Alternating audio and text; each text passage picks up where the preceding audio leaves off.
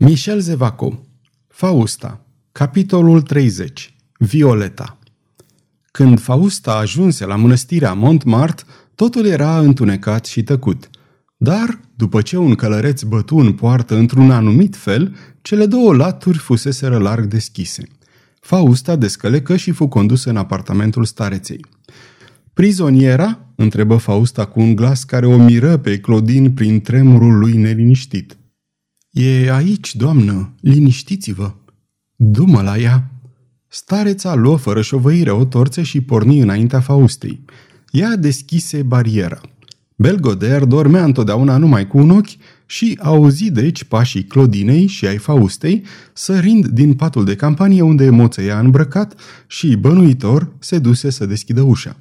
Recunoscu de îndată pe stareță și se înclină adânc. Prizoniera? Repetă Fausta întrebarea cu aceeași emoție observată de Clodin. Belgoder o recunoscu după voce și de data aceasta se plecă până la pământ. Ceea ce mi se dă în păstrare, spuse el, nu-mi scapă. Prizoniera e aici. Cele două femei pătrunseră în locuința sumar mobilată cu un mic pat de campanie, o masă și două scaune, totul iluminat de o torță. Clodin deschise broasca unei uși. Fausta luă torța și spuse Am să intru singură. În clipa aceea, dintr-o cămăruță de sub scară, care domina prima odaie în care așteptau Clodin și Belgoder, ieși la iveală un cap speriat cu un profil caragios. Era capul lui Croas. Croas dormise în chițimie pe o mână de paie. Din acel loc ridicat, el privea ca în palmă camera și le văzu intrând pe Clodin și Fausta. O văzu pe Fausta intrând în încăperea care servea Violetei de închisoare.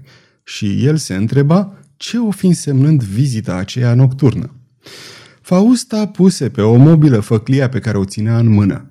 O scurtă privire aruncată în jurul ei îi arătă o odaie mizerabilă, fără fereastră, într-adevăr mai tristă ca o închisoare. Pe o canapea veche dormea Violeta îmbrăcată.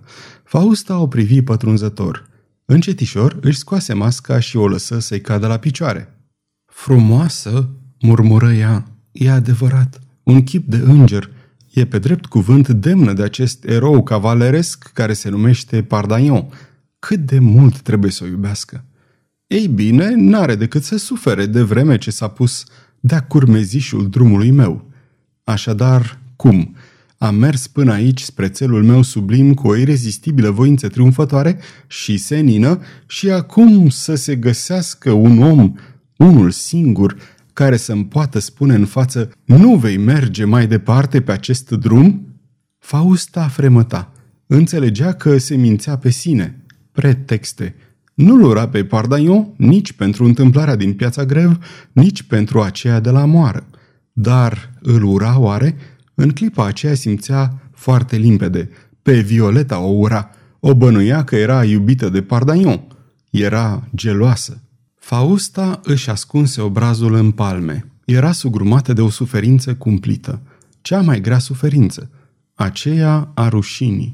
Violeta se deșteptă chiar atunci. Ea îl văzu pe acel tânăr, Fausta era îmbrăcată în cavaler, gâfâind cu obrazul înfundat în palme, părând că luptă împotriva unei teribile și misterioase îndurerări.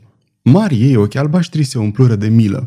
Mâna ei atinse brațul Faustei și cu un glas de o fermecătoare compătimire întrebă Cine sunteți? Sunteți ca și mine o victimă?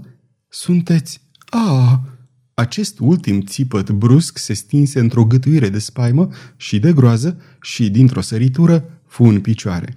Fausta, atinsă la braț, tresărise puternic, mâinile ei căzură de pe chipul devastat de patimă ieșit acum la lumină. Violeta o recunoscuse. Mii de gânduri își încrucișau focurile în mintea Faustei. Mii de cuvinte arzătoare ei se înghesuiau pe buze, insulte sau poate strigăte de durere, căci în clipa aceea nu mai era Fausta, Fecioara Sfântă, Fausta suverana, Fausta aleasa conclavului secret, ci era numai urmașa Lucreției Borgia. Ea rosti firesc cu un glas răgușit. Vino. Să vină? Unde? Ce voia să facă cu ea? Ce hotărâre crudă și întunecată fusese aceea de a o răpi, de a o arunca pradă caznelor, de a asista la agonia ei. Și, pentru că Violeta, tremurând, nu o urma, Fausta se dădu înapoi până la ușă. În acest scurt răgaz, printr-un efort miraculos, ea își regăsi seninătatea chipului. O lectică, imediat, îi porunci ea lui Clodin. Stareța porni în grabă. Fausta se întoarse spre Belgoder. Ia această fată, zise ea, și du-o la lectică. Ai să te urci lângă ea, răspuns cu viața. Încotro va merge lectica? întrebă Belgoder nerăbdător. La Bastilia, răspunse înfundat Fausta. Belgoder intră în magherniță, se duse drept la Violeta și rosti cu un ton aspru. Vino! O apucă în același timp de mână și în sinea lui bombăni. Cred că de data asta meșterul Claude va vărsa lacrimi de sânge, cum m-a făcut și el pe mine să vărs. Sfârșitul capitolului 30